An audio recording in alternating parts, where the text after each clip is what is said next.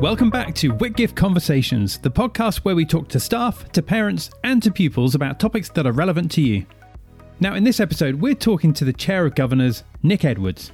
Nick will talk about the benefits of having younger governors who are also in full-time employment, what makes the Chair of Governors different from the other governors, why people choose to commit time to being a governor, and how his job helps him to be a better governor at Whitgift.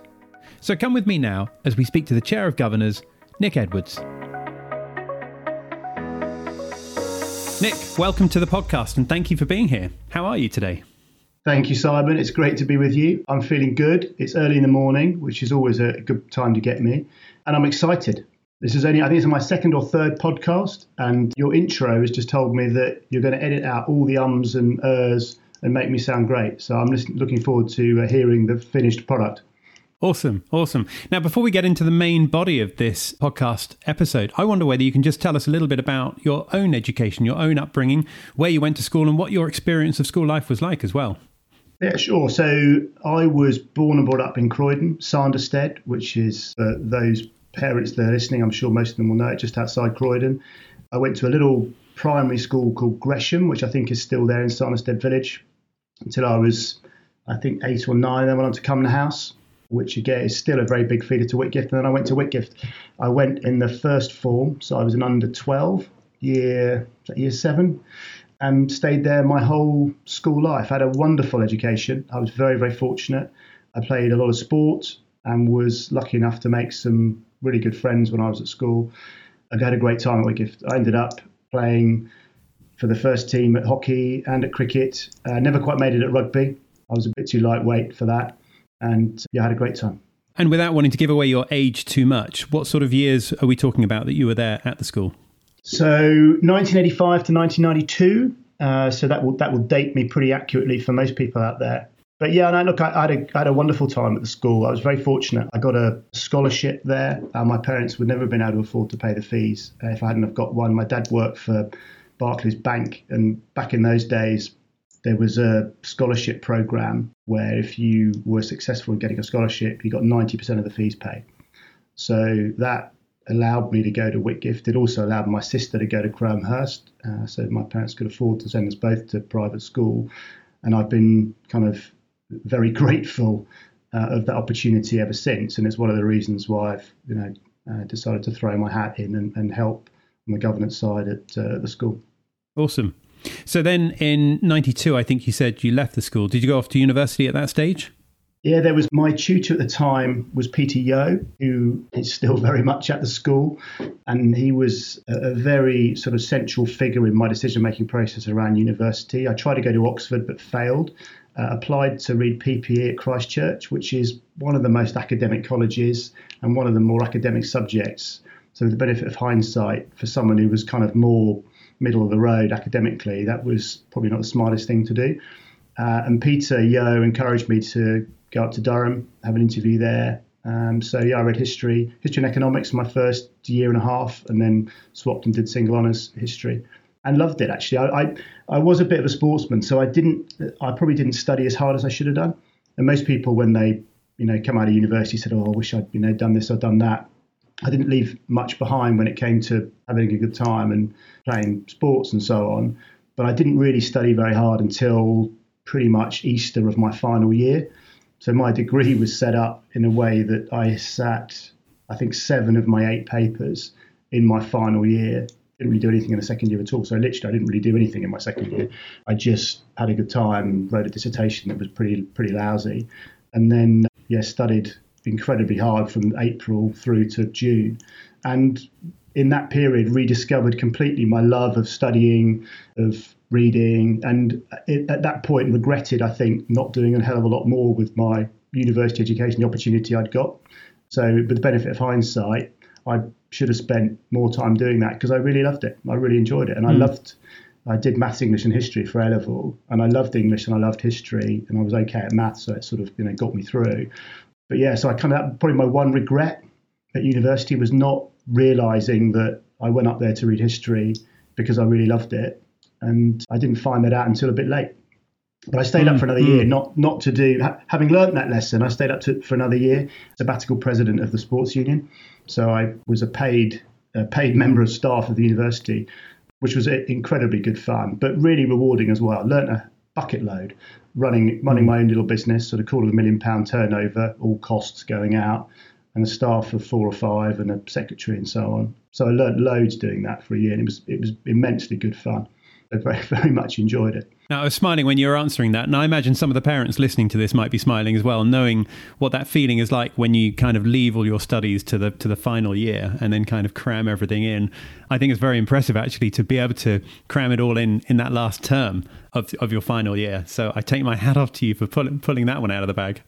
Well, I'm also hoping that some of the pupils will be listening as well and will take heed of my error of my ways and not leave all their cramming until the last minute. I'm with my own kids. I'm hoping I can instill in them a sense of not leaving it to the last minute, but I suspect they'll be a chip off the old block and will probably do exactly what I did, but I hope not. Okay, so let's talk about your role as Chair of Governors. And in fact, let's first of all look at why schools have a governing team anyway. What's the whole point of a school having governors? I think we're there to do a couple of things. One is to hold the executive to account, so the headmaster and his senior team, is to make sure that they're doing what they should be doing. That follows a number of different directions, but safeguarding would be pretty high at the top of that list. The other is to make sure that we set the strategy, so we help think about what it is the school should be focusing on, help them, help the senior team with what the future might look like. And we're lucky in our governing body. We've got a number of people from across the business world who've got a great deal of experience. It's also quite a young governing body. Most of the governors are still in full-time employment, so they're all connected. We're also there as long-term stewards, so trying to ensure that decisions that are being made in the short term don't have a detrimental impact for the long term, because headmasters, headmistresses might last 10 years, they might last 20 years, they might even last 25 or 30 years, but the school and the foundation that sits around the school has been there for 400 years, and we'll probably be there for another 400 years on top. So we're trying to keep that long-term perspective. So there's a number of different reasons for having governing bodies, but that's how we think about it. Of course, some schools might take a different approach and might say it's good having a governing team where everyone's retired and they've got more available time and they've got more worldly wisdom. Tell me what some of the benefits are, the fact that most of them seem to be younger and still in full-time employment. I think connectedness, actually. Just understanding what it is that's really relevant for boys and girls in other schools in the foundation, and what's relevant to parents. We're just much closer. I've got lots and lots of friends of mine who've got kids at Whitgift. I know what they're thinking about. I know what I'm thinking about. I've got a 12-year-old son and a 9-year-old daughter, so I know exactly what it's like to be a parent and what the challenges are. And I think that helps me and the other governors see things in a slightly different way. It does mean that perhaps we've got less time, so we're constantly, I think, on the fight to be efficient. So we're not wasting time thinking about things that aren't important. The meetings we have as governors are pretty focused. We split our sessions into 2 every term. We have one that just deals with what I would say the process and the administration of governance, ensuring that the committee meetings have happened, that the committee meetings are minuted properly, that we're looking at the output from those committee meetings and ensuring that we're making sure that everything has been done in the right way. And then we'll have 2 or 3 hours every term talking about strategy, thinking about the long term, what are the areas that the school should be focusing on, whether that's in respect of DE&I, technology, sustainability, philanthropy, some of the cultural areas that the school needs to adjust and take account of. What we've found is if we don't divorce those 2 things, the process and the admin of being a governor just ends up squashing out some of the important conversations. And as a result, those just wouldn't happen in the right way, either for long enough or get the focus and attention of both the non-exec governors and the executive team. I love that idea of those meetings being focused. I'm sure all of the members appreciate that the focus as well, in order to maximise on the time that you have and get the most from it, and not to be wasting time. How many governors are there then in total? That's a good question. I think we've probably got 13 or 14 of the school. And the structure's a little unusual in that we've got the foundation, the John Whitgift Foundation, which sits as an umbrella organisation and is the employing entity, it's the legal entity above Whitgift, Trinity and Old Palace schools. So there's three schools in the foundation. I sit as chair of the school committee and I also sit as a foundation governor as well. So technically I'm a governor at Old Palace and at Trinity as well. And a couple of the other Whitgift school governors will also share those responsibilities. But I think we've got 13 or 14. I'm just thinking about the size of the table. But because we don't meet physically very often at the moment, it's quite hard for me to picture it. But I think it's about that sort of number. And we've got various subcommittees. We have a finance and estate subcommittee. We have an education and welfare subcommittee. We have a partnerships and community subcommittee. And then latterly an international subcommittee that sits and thinks about what we might be doing with respect to overseas relationships.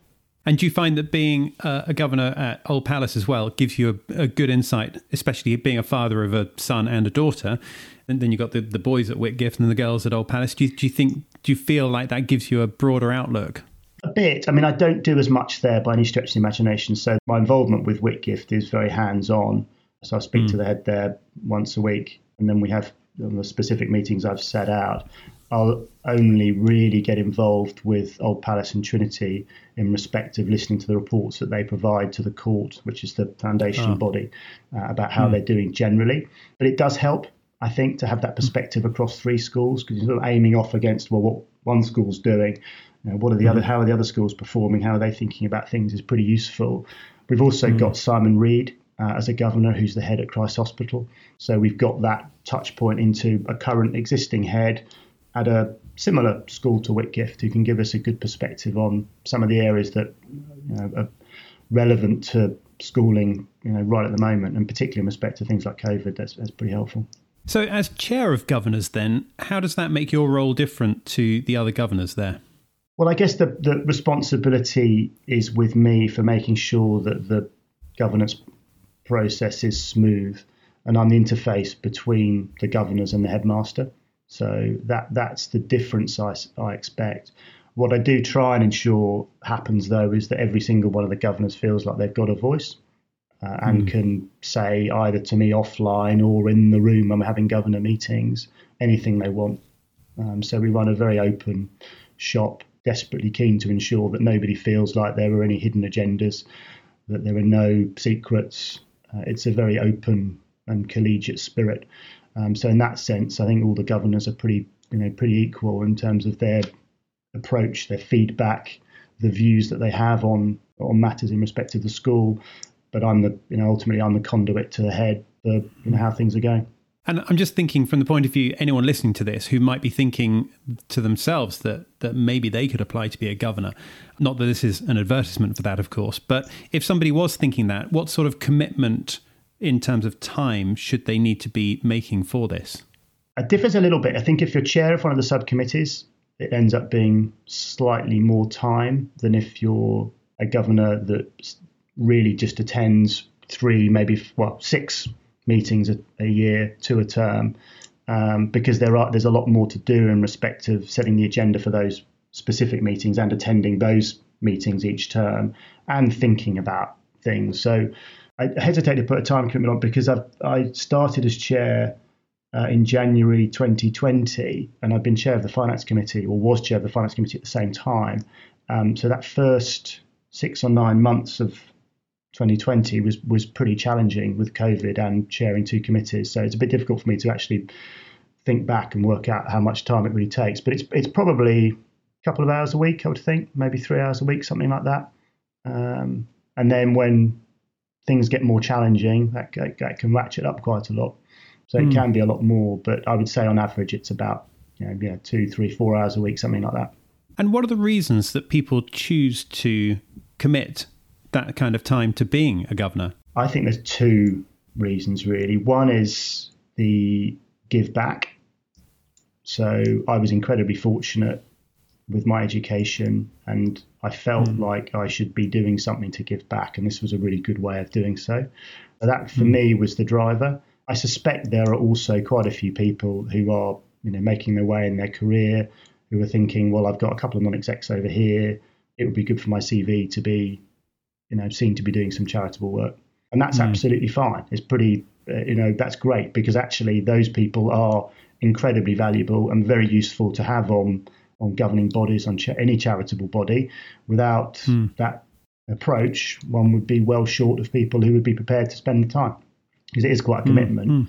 But I think it'd be unrealistic to say that there isn't a little bit of that, just as much as there is people who are trying to give back and you know, help either their school or a school that happens to be close to them geographically. And I imagine that sometimes people come and people go. How long is a typical sort of lifespan of being a governor? Well, we serve 3-year terms, and you're not allowed to serve more than 3 3-year terms.